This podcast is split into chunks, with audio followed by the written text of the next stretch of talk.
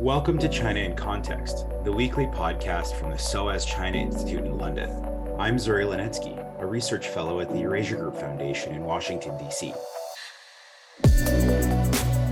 I grew up skiing in the Canadian Rockies. Every winter, I track the weather forecast at my favorite ski resorts so that I can find soft, fluffy powder to ski on. But the changing climate has brought disappointment for many skiers over the past few years, as well as a host of other global problems. Some of these were obvious in China last year. Extremely low temperatures damaged wheat on China's farms, and heat waves in the summer led to power blackouts. As a major consumer of fossil fuels, as well as a rapidly growing emitter of greenhouse gases, China is often the central focus in the global debate on the issue of climate change. I'm pleased to welcome a journalist and broadcaster who has spent many years studying China and its approach to the environment. She is Isabel Hilton, founder of China Dialogue. Isabel, thanks so much for joining me to discuss this pressing topic. It's a real pleasure to be here. Thank you for the invitation. So, to get us started, how does China experience climate change at home? Well, you've mentioned uh, a couple of the effects. We've seen more and more extreme weather. As you say, there were drought, uh, there were there were severe droughts last year, which particularly affected Sichuan province, which is a major producer of hydroelectricity for China. So that was why there were power outages. But we've also seen, I, don't know if you remember, there was a terrible flash flood in Zhengzhou, which is a city in central China. Actually, a city that had been built uh, relatively recently or expanded recently with climate in mind. It was meant to be what they call a sponge city, a city that can deal with floods. But they had nearly a year's rainfall over the course of a few days. And it was an absolutely devastating flood, which filled up the city's um, uh, metro, for example, people trapped on trains with rising water. It was an extremely worrying event uh, because it's a harbinger, or obviously, of what of what might happen in the future.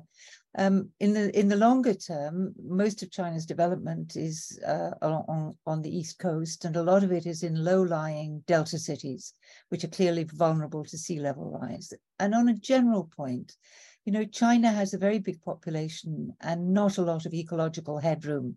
So it's already water scarce. North China is, you know, Beijing is one of the world's driest capitals. It's it's essentially a desert which lives on the water from the rivers that flow from, from the Qinghai Tibet Plateau. All of that will be exacerbated by climate change.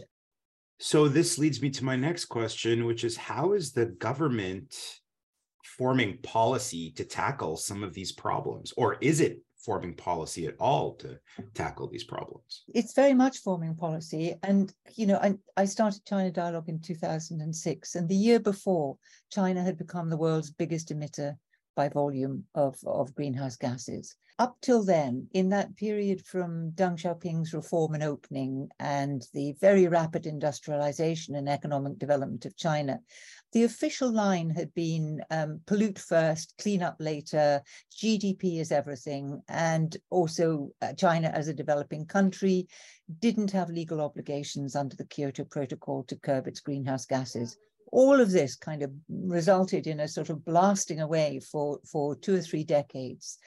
Um, terrible industrial pollution, terrible problems associated with that model of development, and of course had become the world's biggest emitter. So it, we we had this coincidence of, of moments when the the the initial catch up phase of the economy was running out of steam. You know it's it's the same as every uh, uh, every asian tiger. You move people off the land into the factories you exploit your your primary assets of cheap labor and so on and you make goods with low added value in China's case, rather wastefully of energy and other inputs. And that was really a model that was clearly exhausted by the, by the middle of the first uh, decade of this century. So China was looking to upgrade its economy that meant it was looking for the technologies of the future, the technologies that China could invest in, develop, the technologies it could own instead of licensing. And these two things came together. So, so China realized that the technologies of the future would be low carbon technologies. And it began a massive program of investment, which has gone on ever since, in everything to do with the energy transition. So uh, renewables, solar, wind, batteries, electric cars, um, carbon capture experiments, uh, nuclear, everything that you can think of, which are components of the of the transition. China has invested a massive program in, and uh, at the same time, it developed a theory called eco-civilization, which has now moved into the highest uh, policy sphere. So it's embedded in the constitution, it's embedded in the uh, in the party constitution also, and that means that uh, China has begun to rethink what the costs of the first model of development are and to think about a more sustainable economy, a more circular economy, more energy efficient economy, and finally has set a target of becoming net zero by 2060, a decade later than we would like, and of peaking its emissions well before 2030. So there are policies and uh, there's very much a consciousness. It's in China's interest to do this. My question then is Are we beginning to see in China the payoff from the green investment um, in renewables and are we seeing a similar payoff to this investment abroad anywhere? Well, we're seeing a payoff in the sense that China has now the largest installed capacity of renewable energy by far. Um, at this point, they really need to upgrade the grid because uh, there, you, you, you can reach a certain limit on the grid because of intermittency of renewables. So you need a, a, a more modern, flexible grid to go any further than this or storage or you know it, there's a whole kind of development of the way we produce and deliver energy that's required but china's well down that road. On the on the less positive side um, and partly because of geostrategic tensions china still depends enormously on coal. Coal is what China has in great abundance if you're looking at fossil fuels. And, and the whole of the Industrial Revolution was built on coal, which is the dirtiest um, fossil fuel that you can use.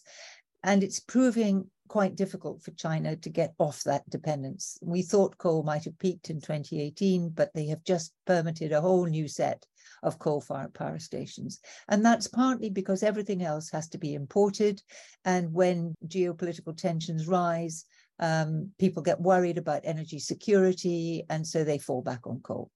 And that's a real problem because China won't get its emissions down unless it really does that. And if you look at Belt and Road, for example, to, to your point about external investments, you find a rather similar pattern that the first four or five years of investment in Belt and Road, say 20, 2013 to 2018, the pattern is a very high percentage of investment have gone into energy projects, and a very high percentage of those are high emitting fossil fuel. A lot of them are coal. So China was building new coal outside uh, China's borders for several years, and there are still quite a few in the pipeline. Xi Jinping has promised not to finance any new coal, but it hasn't stopped entirely in the sense that there were projects which had already been committed to. We, we've just published a piece on a a, a, coal-fired power plant in, in Pakistan, in Gwadar, which had been stalled for years, which has just restarted as a project. So the pipeline hasn't come to a halt. And there were reasons for that. You know, it was very easy for big coal uh, big China coal, if you like, to go abroad because it could get uh, backing from the the banks, from the China Development Bank and, and other banks as a big state-owned enterprise. Those companies could take the risk of going abroad and they could put on the table a package which said, we will build your coal-fired power plant, we'll solve your energy problem and we will finance it and you, you can pay us back from what it from the profits it generates. And that was an appealing package to a lot of countries that had difficulty getting finance and were energy scarce. And they didn't really think about the implications of building new coal-fired power stations at a time when, in order to meet the Paris uh, targets, we're really going to have to close coal down long before the lifetime of those coal-fired power plants is over. So they are effectively building stranded assets. In the last two or three years, we've seen a shift in China's practice on certainly on building new coal, but also much more willingness to take the risk of building renewables at utility scale abroad. It didn't happen earlier because maybe five, six years ago, the renewables industry in China was largely private and they didn't have the backing of state finance and they didn't have major assets in China which could be taken as collateral against the risk that they took to go abroad. So it, it was very difficult for them. The change now is partly from the top that China's talking about greening the Belt and Road, but also that the big state-owned enterprises like um, the Three Gorges Dam Company, for example, are now building solar farms abroad. They're now investing in on and offshore wind. And so with that muscle of the state behind them, they can take the risk and they can propose to host countries that instead of building stranded assets, they get uh, an energy system fit for the 21st century. So, speaking of the Belt and Road and thinking about strategies for mitigating the damage of fossil fuel exploitation, should we expect to see more kind of offsets in Chinese investments abroad. So I'm thinking specifically of the Congo now, given its extent, Chinese extensive investment in things like copper, um, coltan, and cobalt. Would it be possible to expect China to then invest in greener technologies for the exploitation of these goods or green technologies for powering um, Congolese mines, something like that? Well, that would be um, that would be very promising. To some extent, that depends on the host government. China has tended to say when it is reproached for, for example, building uh, carbon-intensive um, energy projects, the Chinese response has tended to be that's what the host country wanted, and and we always uh, obey local rules and so on. Now that's a slightly disingenuous response because China can influence those rules and has certainly had them bent in a couple of, of places that that we've looked at. Um, but it is nevertheless true that if a host country does not make demands of an investor, the investor you know doesn't necessarily volunteer the higher standards. So if Congo is is willing and able to make those demands, then Congo will in the end get a better deal. Well, lastly, I'd like to turn a little bit to great power competition. Um, we heard at the Bali meetings between Xi Jinping and President Biden last year that they hope to work together on climate change initiatives.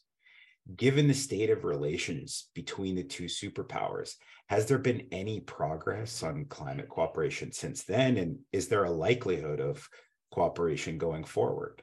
I wish I could be more optimistic on this one. There was a time when um, there was very good cooperation between China and the United States after uh, President Obama and Xi Jinping, two years before the Paris Agreement, declared that they would work together for a Paris Agreement. And there was a whole raft of cooperative projects between the US and China.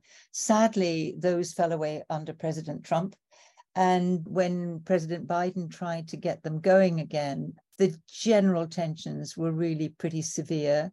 Nancy Pelosi's visit to Taiwan has effectively suspended an, uh, the, the, the promise of, of cooperation that had been reached um, between John Kerry and Xie Zhenhua in Glasgow at the previous COP. So what we're seeing is pretty thin. I mean, I think well below government level, universities are still talking to each other. There's some practical research work going on, but it's on nothing like the scale uh, that that we saw before. And frankly, the world needs it. Um, there was, there, for quite some time, people in the climate community thought that climate cooperation, because it's clearly in everybody's interests, could be shielded from the bad effects of the of the deterioration of the politics but that is proving more and more difficult. And um, unfortunately, I fear we're going to see more competition rather than, than cooperation. So I guess the challenge now is to make that competition constructive. Thank you, Isabel, for providing us with such an enlightening discussion of China's approach to climate change. Thank you for having me. It's been a real pleasure. It's our pleasure.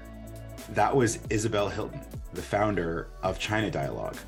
This podcast is a co production of the Eurasia Group Foundation and the SOAS China Institute, part of the University of London. And you can find out more about the Institute's courses and research at soas.ac.uk. But for now, that's all from us here at the China in Context podcast team.